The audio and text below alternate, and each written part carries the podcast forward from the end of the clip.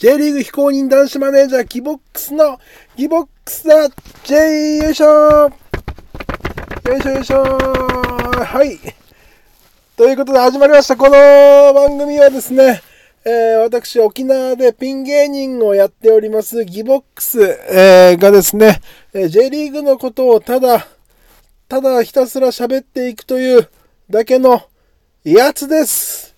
そして私は体重が130キロあります。ブヨブヨとなっております。よろしくお願いします。さあ、今日はですね、あの、まあ、この番組はあの J1 から J3 まで、え、全チームを、え、紹介していこうかなとまずは思っているのですが、え、今日紹介するのはこちら、清水エスパルス。はい。えー、清水エスパルスといえば、あの、デブ中瀬のユニフォームでおなじみですよね。えー、まず、プーマというところが、プーマは、あの、タイトめにな作りのものが多いですから、うん、あの、普通の人が来たら、あの、ちょっと、ね、タイトめでかっこいいんですが、デブが来るとただのデブ、デブが着るとただのデブになるんですよね。うん。しかも清水はですね、オレンジですよね、色が。これは太って見えるわ。いや、まあ太ってるんですけど、そもそも。でもそれでも太って見えるわっていうことで、デブ泣かせのえー、J リーグユニフォームということで、デブ界ではあのおなじみなんですが、そんな清水エスパルス、えー、まずは、えー、移籍情報ですね、今シーズン見ていくと、そこまで大きく変わってないのかな、え、入ってきたのが、千葉からゴールキーパー高木選手、アンダーから、えー、梅田選手、で、ディフェンダーで、川崎から FC の選手、これは大きなサイドバックの FC の選手ですね。で、ブラジルからバンデルソン選手。で、ハーフが、えー、山形から、えー、と、楠上選手。あ、これ、あれじゃないですか？もしかして。ね、川崎フロンターレにいた、あの選手ですか？もしかして。ちょっと待ってくださいね。すぐ調べますんで、こういうのは。あの、特に下調べもしないでも、勝手に始めてますので、番組。いつもあの、始まってからこいつは、このか、この選手はとか、なんていう名前だったかなっていうことで、いつも調べるのがあれなんですけど、あ、やっぱそうだ、楠上選手は、川崎フロンターレにいたあの楠上選手じゃないですか。まあ、え去年は山形に、あ、レンタルで行ったのかな？レンタルで行って、えまた戻ってきたと。いうことで、で、ブラジルからヘナト・アウスト選手、で、長崎から中村圭太選手、で、筑波大から西澤選手を獲得となっておりますね。そして、えー、出ていってしまった選手が、ゴールキーパー、植草選手、こちらは川崎フロンターレのキーパーでしたよね。植草選手が引退、新井選手がレンタルで金沢に、で、角田選手が、えー、長崎ですね。角田選手もいい選手です。あ、もうもう35歳のベテランで、えー、少々プレーは荒いで、荒いっぽいですけど、僕は好きな選手ですね。で、フイーレ選手が湘南。で、兵藤選手は引退。で、増田近志選手がソウル、ああと韓国に行ったと。レンタルで行ったのかな。で、えー、村田選手が柏レイする。で、白崎選手が鹿島。で、フォワードが長谷川優選手が長崎。で、ミッチェル・ディーク選手がオーストラリア、えー、クリス・ラン選手がポルトガルとなっておりますが、どうでしょうかね、メンバー的には。えー、まあ、キーパーは、6ターン選手でしょうね。まあ、西部選手、ベテラン西部選手もいますし。で、センターバックはどうでしょう？ファン・ソッコ選手、バンデルソン選手かな？二見選手とかもいますけど。うん、で、えー、右サイドバック、エウシーニョ選手、左松原選手、ボランチは新加入の、まあ、ヘナト選手とか竹内選手でしょうか。で、上の方が金子選手、河合選手あたりで、くす、くすかみ選手とか石毛選手とか、滝選手もいますしね。で、フォワードがドーグラス選手と北川選手、日本代表北川選手。ねまあ中村選手だとか、チョンテセ選手だとかいますね。うん、結構、攻撃陣はちょっとね、結構豪華ではないでしょうか。はい、僕はもうずっとですね、あの、あのガナハ時代のあの川崎フロンターレファンですから、えー、チョンテセ選手をもうずっと待ってますよ、僕は。諦めてないですよ。諦めてないって別に終わってもないですけど、全然。あの、やっぱチョンテス選手、川崎時代に頭角を現した時、絶対ヨーロッパで大活躍するなっていうパワーを感じたんですよね。うん。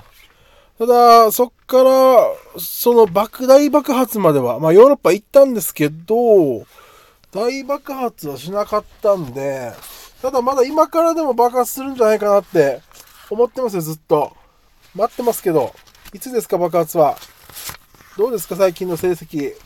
えー、チョンテス選手は、まあ、川崎です。スタートね、2006年川崎。川崎で、えー、まあ、2桁得点、12点、14点、14点と、2桁得点を3回取ってますからね、2007年から2009年まで。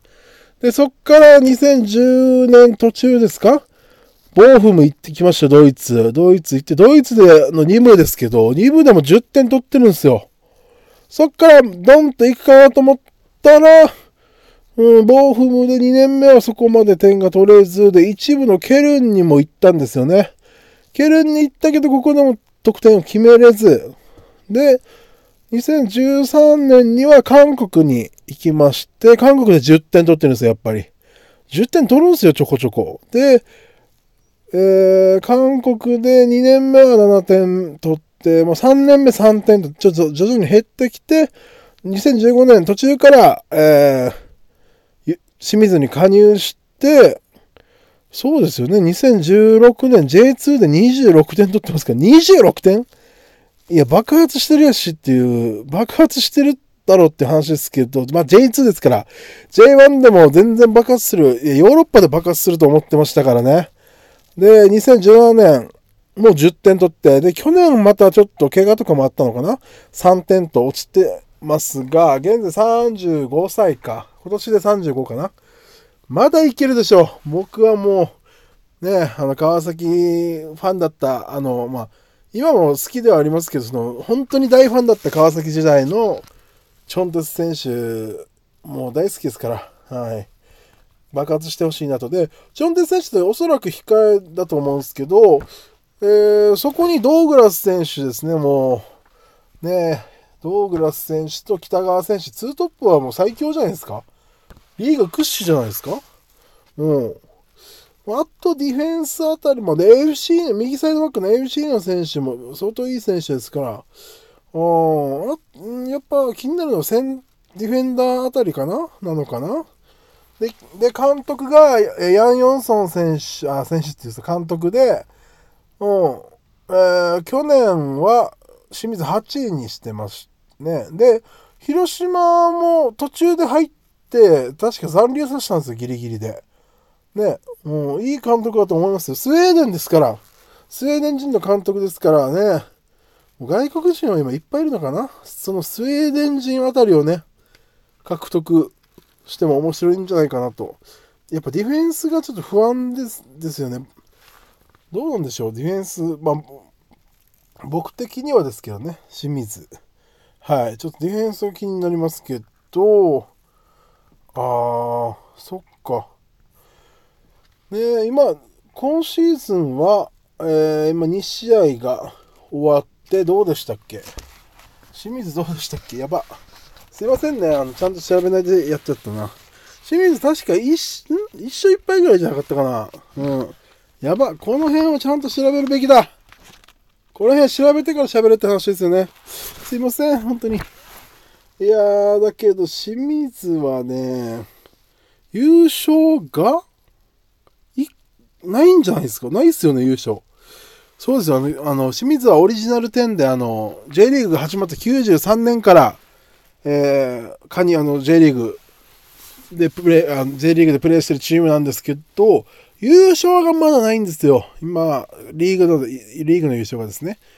で、まあ、あれですよね。旧ナビスコカップで96年に優勝して、2001年には天皇杯も優勝しておりますが、そっから、もうタイトル自体遠ざかっておりまして、リーグの最高成績が99年の2位。ステージ優勝は一応してるんですね。ステージ優勝はしてますけど、うん。いや、年間で優勝したことないということなので、うん、まあ1年目とかも年間3位ですから、93年始まったばっかり。いいスタート切って、そっから、うん、ずっと注意、注意、注意っていう感じで、えー、最近の J1 最高成績は、まあ4位、まあ、ここ10年で考えると最高が9、6位か。2010年の6位ですから、だもっともっと上げ上げていかないといけませんね。あの、岩、ジビロ、同じ市民、静岡県のジビロ岩田もそうですけど、うん、静岡からもっと盛り上げてほしいなと思ってますよ。あとユニフォームの色を、もう少しね、あの、オレンジではいいんですけど、濃いオレンジとかどうでしょう。昔のバレンシアとか、今のバレンシアのユニフォームがわかんないけど、昔のバレンシアとか、も濃いめのオレンジで、あまりデブが目立たなかったですよ。その辺も、あの、デブのユニフォームのことも考えてくれたら、より優勝に近づくと思います。以上です。趣味でスパルスでした、今日は。ありがとうございましたヒーということで、はい。このヒーはですね、あの、僕が今流行らそうとしてるヒーです。だからユニフォーム僕が着て鏡に立った時ですよね。清水のユニフォーム着て鏡に立った時、思わずも太りすぎてる僕を見て、ヒーですね。ありがとうございました。